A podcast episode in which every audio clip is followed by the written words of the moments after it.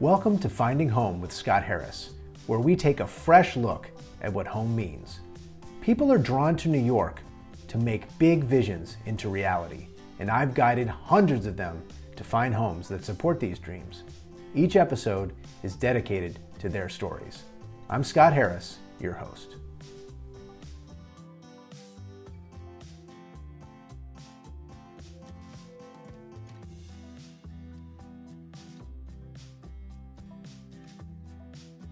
Welcome back to Finding Home with me, Scott Harris. In this episode, we had the chance to visit with Dani Klein, who has an amazing social media presence and is known throughout the interwebs as Yeah, That's Kosher. And thought it'd be fun to put it out this week because we are in the throes of the Jewish holidays. Happy New Year to everybody out there who celebrates. And for those of you who don't celebrate, Happy New Year, Shana Tova. And it is like a season of Jewish food, left, right, and center. And we talk about the expansion of kosher restaurants all around Long Island and Brooklyn and Manhattan. Uh, I'm based on the Upper West Side, and it is kosher food central around here, which is quite different from where I grew up in New Orleans, where there was a total of one officially kosher restaurant in the entire city, a place, and one kosher butcher a guy named Joel the butcher. And Joel, uh, if you lived in the deep south and you happened to keep kosher, this is the spot where you went. Uh, it's a far cry from the kosher food paradise that is the New York City area in New Jersey. Um, and let me just tell you that even if you you can even get incredibly good barbecue that happens to be kosher. So it, it is just an unbelievable renaissance of delicious food. So it's making my mouth water just talking about it. But we had a lot of fun talking to Dani and really look forward to uh, having you enjoy this episode. So here you go. So nice to see you. You too. You too. And uh, where are you coming from today? Are you in Long Island today? Yes, yes, I'm in Long Island. Um, I've been here for most of the last six plus months, other than yeah a one day trip to your neighborhood on the Upper West Side and uh, a one week trip to uh, Western New York, so Finger Lakes. But outside of those two excursions, I've been out here on Long Island for most of the last six months. Awesome. Well, it's great to see you. Um, I for those you know, our, we we do a lot of discussions about real estate and all the things surrounding real estate and the things I love, which include eating kosher food. Um, but we haven't talked a lot about kosher food here even though part of kosher food is kosher kitchens, part of neighborhoods are kosher restaurants, especially on the Upper West Side where I sell a lot of real estate. I want to I want to ask you as we start this off, Donnie, like how did you how did you get um, this off the ground? Like how because this isn't your all the time thing. I mean, yeah, that's kosher that you run is it's a website, it's a resource. I mean, how did you start this? And you know, um, just really curious. Sure. So, um, about 12 years ago, uh, my wife and I planned a trip to Scandinavia. And 12 years ago, the internet was not what it was today. And even I would say, like the, the internet back in 2007, 2008, it was very different than the internet even five years after that. Um, so, we planned this trip. We hit up Iceland, Sweden, Finland, Estonia, and Denmark all in one two week trip. We basically did like a poo poo platter of Northern Europe. Wow. Um, I love to travel. I love to explore. I, I was very aware that the kosher options and the Jewish options those countries were going to be very slim to none. Um, but we did, but we did um, uh, our research online and, and whatever guidebooks we had access to, and whatever whatever info we had was either um, lacking nuance or um, was just sometimes completely wrong because the the information was was stale. It was just a few years old. Um, so I felt like there needed to be an online resource where there was a place to write about um, kosher travel. So place for you know Orthodox people to uh, travel around the world and get advice where they should go out to eat, what their and what their options are. So that's kind of how it started, and it's evolved over the years into covering news and reviews of kosher restaurant places. Um, so I would say like maybe two years in, uh, people started already asking about like what's the latest with kosher restaurant A, B, C, And so I started covering that from a news perspective to where today, like a lot of the articles on the site are new restaurants coming in, sometimes restaurants closing, and we write about that kind of stuff. Right. Do, do you also, I mean, there's like, what's the best place for a first date? What's the place, you know, like, does it get that granular? Or? Yeah, we've done, we've done like listicles if, if, if that makes sense, right? So yeah. like here the right. top five, like high end places in Manhattan. Mm-hmm. Um, here are the six restaurants that you should check out when you're down in Miami, stuff like that. Yeah. Yeah. So, so, you know, six months ago, this little thing happened where restaurants kind of were not a thing for a minute. You know, what was the, when that happened, uh, you know, how did you like? How long did it take you to kind of get your bearings, and how did it? How did your, you know, your how did your conversation evolve? You know, with your audience. So I think um, well, within the conversations that I've had with restaurateurs um, all over the country, but particularly in the New York metro area, was you know they went from being closed down temporarily to then having to shift to an, an entirely delivery model, which for some of them was great because pizza stores and, and Chinese restaurants and sushi places, those places are primed for delivery right. because, you know, I would say majority of their business was already to go anyway. Um, but there were there's a whole slew of businesses that were like in the mid tier or up upscale restaurants that were not in the delivery business. And so they had to shift their business or stay closed. And it, it's, a, it's often a lose lose situation. Um, so there were definitely a lot of struggles. And I think that some restaurants learned a lot, not only about themselves, but they learned a lot about their customers. They learned a lot about what they're capable of doing. And even when things are fully, fully back to normal, some of them might keep some of those learnings of the new dishes that they're able to provide that are better for to go or better for lunch. Um, understanding how to do delivery when they had never done delivery before. They might have been in business for eight or 10 years and they never really had a delivery business because they didn't need one. Um, this is something different. The third thing was that uh, some businesses really got in, into the catering game uh, where in the past, certain kosher restaurants were always into catering a lot more got into that space. So um, wait, hang on one second, Donnie. So I mean, catering in this day, like we're all there. When you say getting involved in catering, I mean, how how many events? I, I guess I just want to understand what you mean because so, you know I haven't I haven't gotten to go to many events. Maybe there's some secret fun events that I'm missing out on, but. Um, so I don't necessarily mean catering as in like now they're they're doing a bar mitzvah or a wedding, although sometimes that, that could be the case because yeah. whatever bar mitzvahs or weddings were happening were significantly smaller. Right. Um, oh, but, so that so they got involved in maybe that was too big a caterer. Now this is like a more right sized caterer, or something like that. Potentially, but more so like Passover, right? So this happened oh, a right, month before right, Passover. Right. So a family is no longer having a seder with other families, which was often the case, right? Like I've in, in you know in, in the history of my family having seders for the last nearly 40 years um, many of those seders were not just me and my parents but they were also uh, neighbors or other or extended family and that's something right. that people do like people are having massive seders with three families in right. in right. one household that's no longer happening and right. then, so you now have people making seders for the first time right so they, now, they're not equipped like mom you yeah. know grandma the matriarch used to make the dinner and somebody actually in the notes said you know hey scott don't forget there are lots of backyard events and of course as the guy yep. who's i'm based in manhattan and yep. so i'm not thinking along those lines but, but in brooklyn we right. in brooklyn queens long island and right. other and new jersey there were definitely lots of backyard events significantly smaller um, so you had regular caterers doing those, but you also had uh, upscale restaurants that were getting involved in those,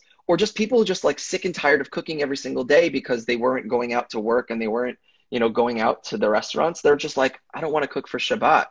So they're calling up uh, Mike's Bistro or ETC in Teaneck or uh, Le Marais or whatever it is. They're like, yeah. you know what? Let me let me cater my uh, Shabbat meal from my favorite place where I would normally get lunch I want to have them for Shabbat as and do and treat myself. Right. So, so as part of this conversation, I mean, I, I definitely want to focus on the positive. You know, what people Yeah. are doing, and and not, you know, obviously there's some lunchtime places in Midtown that probably a lot of them are struggling. But I, I want to, and I want to focus on like what's happening now and what the opportunity is. You know, kind of in the in this space. I mean, do you see, do you see restaurants? Uh, opening or do you see kind of like opportunities for restaurateurs today that that are that you wouldn't have seen six months ago So I think that like we're seeing like all all the stages of the life the life cycle stages of a restaurant happening in a very short period of time. We're seeing places close for obvious reasons, right? Like Right, businesses right. down 90 to 98%, right? In certain Right. neighborhoods. right We saw that happen with places like Abigail's in Midtown, which was really sad. Um, and and Paprika, which was forced to move from their location and merge with another Midtown location so that they're still alive. But Right. we're also we also saw openings of kosher restaurants as the pandemic was about to hit. So the pandemic is like coming in what mid March, right but places were gearing up to open, you know, January, February. They're like, all right, we're planning, we're opening. And then like they're about to open in around March time. Yeah And then everything gets shut down around them. So these places were already in the works and they were like, we either fold or we make this work. And a lot of places have made it work. And one example is this place on the Upper East Side called Rothschild TLV. i just literally- yeah just heard this in fact henry who works on our team um, was just having dinner there and he was going nuts and his question was sort of around like the outdoor experience in some of these restaurants like what are you hearing because he said you know maybe the outdoor experience is still evolving and what are these Yeah. restaurants going to do when the weather gets a little bit you know a little bit cooler even like now where it's 50 you know it's in the 60s now So now is perfect, right? Like now is perfect. Like 50s, Right. New Yorkers can deal with 50s. Like yeah we love heat, heat lamps and that kind of stuff right But even without heat lamps, like we can deal with like a sweater and a fall jacket. Like that's not a problem. yeah Um, I actually like in the one day I went to spend time in the city, Yeah. I got to have two outdoor meals. Uh, one on the Upper West Side for lunch uh, with Yeah. my team, yeah and then one on the Upper East Side for dinner uh, with one of my colleagues. And that Upper East Side meal was at Rothschild TLV. Um, Okay. They they did a really nice job in providing tables outside of their restaurant. Yeah. Uh, there was no indoor dining at that time, although at the end of this month, uh, the Right. They're starting to open that at like 25%, which I don't think is enough to keep these restaurants afloat. Like they need to have slightly higher capacity. yeah Um, they have higher capacity in long island right yes, yes. It's So you uh, were- you 50, were saying- 50% now. Yeah. Right. And you were saying even like on a rainy night, it got a little, I can't remember where you were saying, but there was a restaurant that was like really kind of, you know, excited about all the people coming in. So people are like right on the edge of, you know, making sure it's safe, but also It's taking, taking advantage of, uh, of, of opportunity. There are certain places where it can get dicey, where like if it's bad weather out, like it's raining, and the people are choosing to come inside, like the restaurant, you know, there needs to be this balance of the restaurant doing their due diligence of, you know, all right, are we at the allowed capacity, Right, or are right, right. we are we bringing people in from the outside and like Yeah. we're just going to risk it? And some places are, and some places aren't, and the consumers need to consumers need to decide for themselves like what they feel comfortable doing. Um, but in terms of like the outdoor dining, um, we went to Thyme and Tonic on the Upper West Side, which Yeah. is a which is a new restaurant. I just had lunch there. It was, I just wrote it up in my, um, Yeah, in my I have like a bi-monthly, I guess a bi-weekly news. Uh, no, it's once a month. Uh, just about like non non real estate, but just stuff. And and for eats, I put that on there because I had such a fabulous outside lunch there. The food was it's, delicious. it's a great brunch and dinner spot um, for people who keep kosher, people who are vegans, Yeah. uh, people who are just like vegetarians because they do have non-vegan stuff there too. Yeah. Uh, people are gluten free. All their Right. breads there are gluten free, and the food is excellent. Um, and uh, they have another restaurant next door, um, uh, Modern Bread and Modern Bread and Bakery, which is a completely gluten free, basically bakery and bagel shop, which is uh, un- unbelievable. Um, so that was a really great experience, and um, and then eating crosstown uh, at Rothschild TLV is like a really really nice experience outdoors. I think listen, when the weather gets colder, even into the 30s, you bring out the heat lamps and we and you make it work and you create these types of outdoor enclosures. I think that places that have the outdoor space need to make that work unless they're allowed to bring in 75% plus capacity indoors by end of November when it's going to get to that type of weather. Right. And like kosher restaurants, you know, as a rule, aren't going to be open like on a Friday night. No, never. But uh, right. Well, actually, outside of like, um, uh, there's like one or two that that do stay open Friday night, but it's all prepaid, right? So you're prepaying. So it's prepaid and for Shabbat meal, yeah. Right, because it seems like if you've got a, a courtyard, you know, in, in Manhattan, and you've got even if you're not kosher, maybe you could even partner with like some kind of kosher caterer and do like space. You know, you could take advantage of that. I mean, we recently we had a Friday night dinner at a restaurant that's not typically kosher, but they brought in the co- like kosher meat, you know, for the dinner from an outside place, yeah, from an outside place to kind of make it work. And it was, you know, they were able to make money and and it was like a good partnership. And it's like a wonder. People right now can't get together inside, and there's this yearning, I think, for like people, you know, who want to get together generally and do it in a safe way. And if you have in an, outside of like having a picnic in the park, you know, it seems like something that could really be, you know, interesting for kosher, you know, for for people to think about. It's not just kosher food, but in general.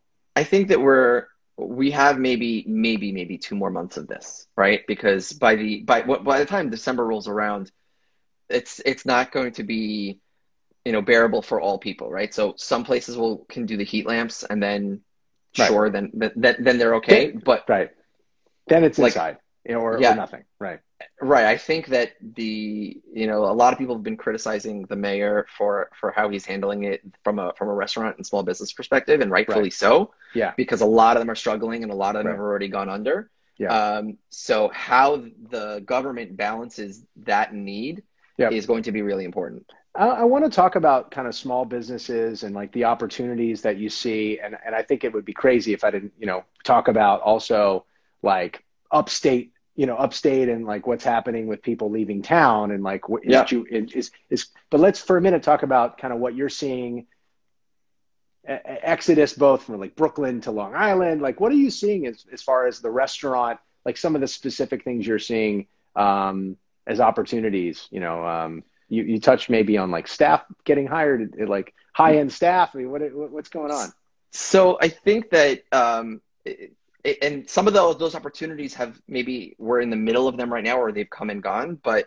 um, with so many of the manhattan restaurants um, being closed for so long or being yeah. downsized for for a significant period of time you had like you had a lot of staff that were just twiddling their thumbs and not working and not earning a paycheck yeah. um, whereas in long island and out basically any as far uh, Anywhere getting else. out of the city you know teaneck Deal, New Jersey, Long Island, etc., where you have kosher restaurants or you have people who are now spending their time at home, especially over the summer, um, and they were able to go out to restaurants, even if it was just outdoors or 25 or 50% capacity. Yeah. Um, these places were not only open, but you had new places coming into existence. So you have pop up restaurants happening in the suburbs, you have new places coming in, whereas it's a bit harder to do in Manhattan or in the five boroughs, but it's still happening. Like we're still seeing new places open up in in Manhattan. Um, obviously, like the Krispy Kreme franchise, that was you know a year in the works, and there's now what a whole bunch new new places in Manhattan which are kosher. Uh-huh. Um, but we're seeing tons of kosher pop-ups happening in in Long Island and, and New Jersey um, that in a normal year would have happened in Manhattan. I see. But so you're uh, benefiting. Uh, you're benefiting. You know, the suburbs are benefiting from this time, and like, yeah. So, so like, let's talking about upstate. And and real, by the way, and real estate prices are reflecting that, right? Like the, the real estate prices for regular homes, right, are going through the roof here, um, because there's this exodus from the five boroughs to Long Island to Westchester to New Jersey, uh, and upstate. Got it. So, so you know, from a from a culture that it, it's happening elsewhere at the moment, it's happening, you know, outside of Manhattan, and and so right. So you, you obviously you've got a demand pickup in all other places for houses and standalone things like that. So upstate, you know, we're seeing some clients of mine. You know, they're they're you know people are leaving and they're mm-hmm. buying either second homes or they're renting upstate or whatever. You know, what what do you think of like the future of kind of kosher food as like say kosher, you know, Orthodox people are uh, or just say kosher people are observing kosher, the laws of kosher. Like, are, are, do you see like kosher restaurants already opening, or do you see it's like something that's going to be in the future? Like, what do you you know are you starting to what do you think it's going to be? People first, and then restaurants follow, or you know, what do you? So you have, I mean, you have a part of upstate, like the the, the heart of the the Catskills, where you know you have the the the old school Borscht Belt, right, Monticello, and that whole area over there. Um, that already has an established kosher restaurant scene. I think the real question that we're going to see is how many of those restaurants are actually going to stay open year round. Right. There was always there was always a year round contingent, but some of them were very much like we're opening in June and we're closing in September, and that's it. Right. Uh-huh. Um, I'd be what I think we're about to find out now that we're you know towards the end of September is right. How, how long does it last? How many of those restaurants are going to stay open longer? Are people staying? Um, are people staying upstate? So now most of the places in that region are very much summer homes and they're not even homes. A lot of them are bungalows, right? They're right. not sustainable for year round living. Right. Um, they're not, they're not weatherized. Some are and some aren't, right? It right. depends on, it depends on, on, on the type of facility that you have. Right. But, um, what we are seeing is that there are people moving upstate, whether it's to the Monticello wider Catskills region or to the Hudson Valley region, um, that are moving up there.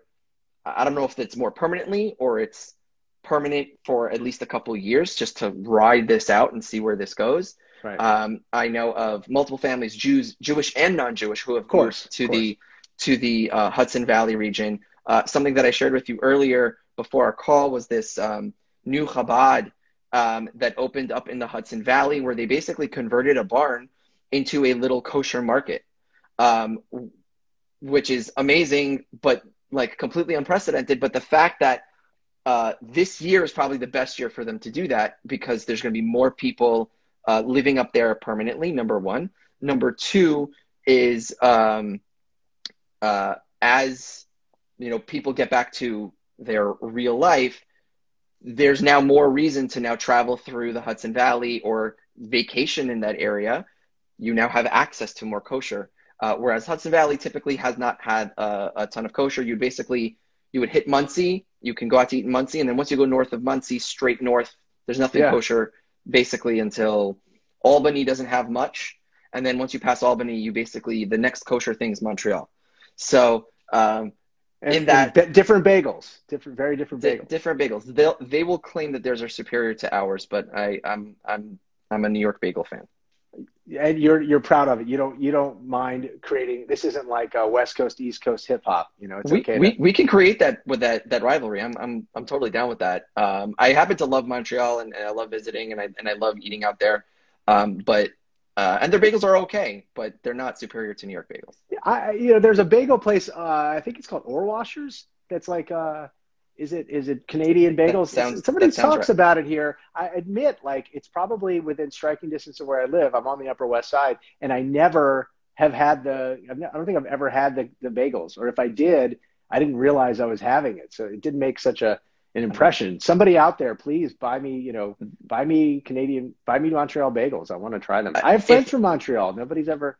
Actually, now I'm getting upset. Nobody's if my memory ser- if my memory serves me right, um, they're a bit denser and sweeter than a New York bagel. That sounds like uh, some of my my ex girlfriends. Sorry, I couldn't help myself. No, I got to make a joke. No, the denser and sweeter. So what, what I, makes I, it sweeter? Believe, uh, I, I, am not. I, I don't remember. Uh, okay. It's I, you know I haven't been in Montreal. Uh, I don't know five six years. So, um, I uh, I'm due for another. I'm due for another go. Um, so, I would have by the I would have totally hit up Canada this past summer on my road trip, but you know I was literally across. You were close. You said you were. Like I was very... by the border. I was literally in Niagara Falls by the border. I was staying down the block from the Rainbow Bridge. I could have walked over, but they wouldn't have let me in. So. Yeah, that's a. It's it was definitely a weird summer where people were like doing a lot of their own. You know, trying to maybe some Airbnbs and and certainly mm-hmm. like RV trips I know I did some of that. I think I showed off my RV on one of our Instagram lives, which was really fun. So yeah. uh, I know there were, you had some questions for me about like you know your your questions about kind of real estate and and for you know your your people who are maybe here that don't know anything about what what we're doing. We're selling a lot of Manhattan real estate, but we get we touch on a lot of the same kind of stuff. We're we're interested in neighborhoods and what makes them tick. Um, you know, did you have any anything you wanted to cover while we're? I mean, I had yeah, I had a, like a I had a, more of like an assumption that maybe you can uh, expand on. Um, my assumption was that like for people who wanted to invest in real estate in Manhattan, mm-hmm. that now or if not now, then in within the next three months would be like the sweet spot of time to get to invest in Manhattan real estate if assuming that they either they want to live there or they want to do something else with it. But um, you know, like uh, people I know are giving up their their leases um, to leave the city when they don't have to be in the office, right. um, but plan on coming back or plan on purchasing property when the mar- when they feel like the market's really really low. Is right. is that do you see that as accurate? I mean, look, I, the very short thing I will tell you, Donnie, is that people always have to find something they love, right? So like first you got to know what you love, like get yeah. a good vision in your head of what you're going to love. And you know, I always say like when people are fearful, you want to be greedy. When people are greedy, you want to be fearful. So like what that means for me is that when I hear from you like prices are going crazy in the suburbs, I'm thinking, well, now's the time to be when everybody's running from not everyone. When you hear about things are, are people and I can see people are, you know, fearful about Manhattan. Of course, this is the time and prices have already come down. So it's like take the time to get excited and really get a clear vision of what you want because really we need more buyers right now. It is really an amazing time to be a buyer here. If you're financing, mortgage rates are low. I mean, it's it's yep. quite good. And I'm I'm refinancing right now, so like, hey, yeah, right. now's the it's time one, to do it. It's one of those times where um, it's clear as a bell to me, and I mean, I'm shouting it from the rooftops and uh, using all of my media channels and everything to try to get people excited about the time, you know. And surely, like, it's not. But the people, there was a video I saw yesterday. Some guy was walking around Manhattan, kind of doing like a selfie, and he was like, "Oh my God, it's terrible on the street. People are sitting outside eating dinner." You know, like yeah. it was really cute. He was kind of over dramatizing like how horrible it is here, when the fact is like people are eating outside. They're going to rock the heat lamps. Like restaurants are going to do everything they can, and we're going to, you know, we're going to make a, we're going to fumble through this time. But while things are a little weird, absolutely, like a great time to buy here. I think that as long as um, the concert halls and the comedy clubs uh, are quiet and the Broadway shows are quiet, you can. Uh, this is this is my assumption, right? And you can validate this. My assumption is as long as those all those venues are quiet, the cultural venues, right? Mm-hmm. When they're down, now's your time to get in. You know, when when uh, when everybody else wants to leave, you get in so that when next year, or even if it's a year and a half from now, when everything opens back up, you got in at the ground floor, and anybody else who's now thinking of moving back in is going to pay a premium yeah, I mean, I, again, I, I always want to tell people that I don't have a magic, you know, uh, crystal ball. I can't tell sure. you when the bottom's going to be, but what right. I can tell you is that the deal, if it feels like a good deal, you get educated, you make a buy now, it's going and it feels good. It's already 25% below the peak. It's hard to mess up right now. And in a couple years, it's going to look like a really good deal. You know, sure. that's kind of where I shake out. and I that. think, you know, I think like, you know, I see one of the comments here and, and people ask that like do you think it'll recover i was like if there's ever a piece of real estate it's manhattan right that that's recovered right everybody said after 9-11 it's going to oh, be like right, right. you know after 9-11 manhattan's going to you know fall apart and people are going to leave and blah blah blah but the resurgence that manhattan saw really quickly really really quickly was unbelievable and the amount of investment and money that poured into the city was unreal and my my my day job office not my yeah that's kosher stuff that I do out of my house, but like my my day job office that I'm not in for the last six months is in the right. World Trade Center. It's mm-hmm. literally in World Trade Three. Right. Um, uh, we overlook at the uh, the little waterfall of of where the of where the old World Trade Center stood. But it's a t- I think that's a it's a testament to the strength and resiliency of New York. Uh, not just the people who are currently here, but the attraction that New York is to the rest of the world. Like Amer- other Americans want to be here. Other people from other parts of the world want to be here. Um, it, it, it, it, it will rebound. The question is how quickly. Right, right. And I mean, you, we were talking a little bit maybe about like hospitality and like what the future is for like, you know hotels and and even kosher options within hotels you know there's certain businesses that are going to take some time. There's no yep. doubt it's going to it's going to take a while for things to get back to where they were. But if you believe if you're i would say if you're long new york if you think new york on a long on a long time is going to invent itself again it's going to constantly it's going to surprise us. You know what is it going to look like? Retail was already weird you know amazon has created weirdness. Yeah people yeah. are going to invent and find new ways to make the street come alive again. Restaurants you know cars that are cars are going to disappear a, a, bit by bit and all of a sudden you're going to have all this street walk you know this uh, sidewalk space. You know now we've got a vision for what that could look like with restaurants. I would love yeah i have this vision of like what automated cars are going to be. Um mm-hmm. i don't and i don't know when that's i don't know when that's going to be like the thing. I know that like you have multiple businesses between detroit and silicon valley that are you know working on getting automated vehicles to be you know part of the fabric of society. And i actually like i welcome it right? I i'd rather technology that's 99% um, accurate driving these cars than sure. human beings that are very inaccurate driving right. cars. We're, what it what it means is exactly what you were saying. We're going to need less roads to drive people around because the cars can drive basically bumper to bumper to each other uh-huh. number one at right. high, higher speeds, bumper to bumper right. at higher speeds. Number yeah. two, we, whatever whatever streets we don't need, we convert into walkways. We convert into outdoor restaurants. We convert into much nicer outdoor space. I don't know if you've uh, seen or read about any of what Barcelona, uh, Spain, has done with some of their outdoor space. Um, over the last, I don't know how many years, five, ten years. Well, they have that thing called the, the they have Ramblas, these grids, the Ramblas, right? Isn't that in Barcelona? Yes, but but the way in which their city is designed is mm-hmm. like they have these like they have it's kind of like it's very grid like not that, all that different from manhattan but within each quadrant they have like quadrants within their grid and within each quadrants they have these like housing complexes um, and then there were little smaller streets that would go in between the housing complexes. And what they used to do was uh, they used to have cars go in, in between and, oh, and, they, and they shut them down. They and the gridlock all right and the gridlock was awful and oh. the and the and the pollution was really bad. So they you're exactly right. They shut it down so uh that the only the only streets where cars are really operating are on the outsides of these and not on the insides. And on the yeah. insides the only cars allowed in are really like essential vehicles. Uh-huh.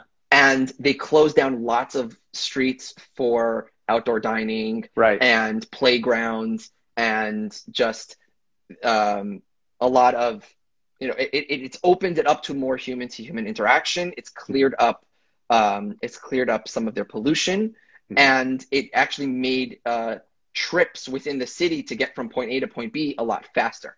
Mm. Oh, cool. Well, look, you know, I, I, I do think like we're, this is where it all intersects, right? It's like, as it turns out, most Jewish populations are within like larger cities. I mean, yes, at least you know, at least the, the or, at least the Orthodox populations were almost always in big cities. You know, usually, and, and, like and New, and New York, you know, no question, New York is you know the biggest, you know, outside of outside Israel. of Israel. Yep, the biggest. One, we're about one and a half million. You know, oh, and, I mean, and so you've got a you've got a population here that's innovating on all fronts, and yep. we get to be part of all the exciting innovation that cities are doing anyway. It's it's just a it's a great. I think this will come out of this as a um, it'll give us the opportunity to really we're already rethinking how we live in the cities and i think it, once we you know once we have this vaccine i call it v day once we get to v day that you know we'll we'll really um, we'll see like a i don't want to say a v-shaped recovery because that's kind of a, a, a little bit of a, a cliche but i certainly yeah. think we'll see we'll see innovation come in a way that we don't expect um, i think i think you know i don't know that that when like v day comes that we're gonna it's not going to be like from one day to the next. It's not going to no, be a turnaround. But the confidence is going to be a there's yes, going to be a psychological yeah. move. I'm not saying, yes. of course, it's going to take a long time for testing. You know, for all the yeah. vaccines. Uh, just happen. the roller. Yeah, everybody has to get vaccinated. There's going to be people who refuse to get vaccinated, and you have all of that. But right, um, right. I agree. The consumer confidence is a big deal, which means you're going to have more people moving back into the city, more people coming back to work, shopping. Broadway will reopen Right. the stock stock exchange the stock markets are going to go up like all of that mm-hmm. um, i agree yeah Well, you know, um, if people want to find you, obviously they found us here. You know, yeah, that's kosher. But the the website is really if people want to like find what's they're traveling, they want to find like what are the great restaurants in that particular city. They can do all sorts of searching there and see all the your your, your past articles and yep. everything. How often you're putting things out all the time? Um, uh, I'm trying to, uh, you know, in the past I was publishing like once a week, a you know, like a, a handful of articles, and I'd publish it all all in one day. Uh-huh. So you so that uh, my email subscribers get do get like a, a digest. Right. Uh, we're now publishing multiple articles multiple days a week. So we're looking at like two to three days a week where there's multiple articles articles coming out because we're actually seeing a lot of movement in restaurant openings. Yeah. Unfortunately, restaurant closings. Right. Um, the the Israel UAE deal is right. producing so much content. Right, and, right. And, there was cool. Uh, interest. Uh, yeah, there was some really cool stuff I was uh, hearing about. Right, they uh, what what the UAE, Dubai, like in particular, was requiring. Or what were they doing? It was it's really uh, cool. The U, so so a couple things are happening in the UAE. There's actually a lot of things happening. Some of which are not fully public yet, but you have um, uh, a, a hotel chain in Dubai that that announced that they um, are bringing in a kosher caterer to provide kosher meals for any of their guests. Um, then you have the uh, Abu Dhabi Emirate um, uh, Department of Tourism and Culture that basically sent out a letter to all of the hotels in the entire Abu Dhabi Emirate saying we are recommending that you offer kosher uh, options on your property, and we're talking well over hundred hotels. Wow. Um, which is unreal. It's unheard of. That's never happened anywhere outside of Israel. Yeah. Um, we're having, um, I'm about to publish an article in the coming days about a, a kosher restaurant at a hotel in Dubai. Oh the my gosh. First, the first actual restaurant.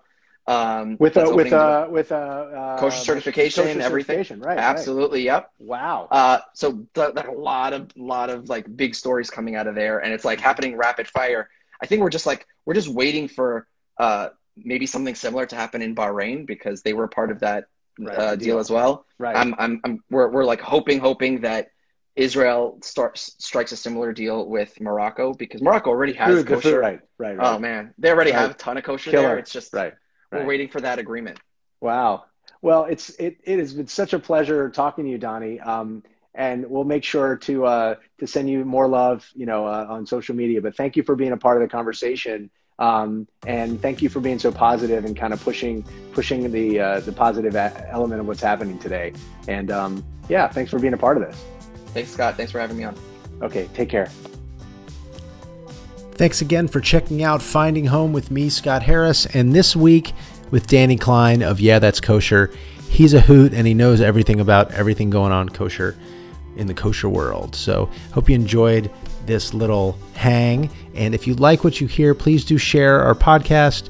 We're up to episode number six here, I believe, and we're having a ton of fun doing this. We're going to be looking for new guests. If you have any ideas, please do be in touch. You can check us out on social media, Harris Residential Team, or you can go to Scottie Harris on Instagram, and you can go check us out at scottyharris.com, or I think it's Scott at scottharris.net. Either one works. Or you can check out our real estate website, which is harrisresidentialteam.com. And have an awesome, awesome week. Bye.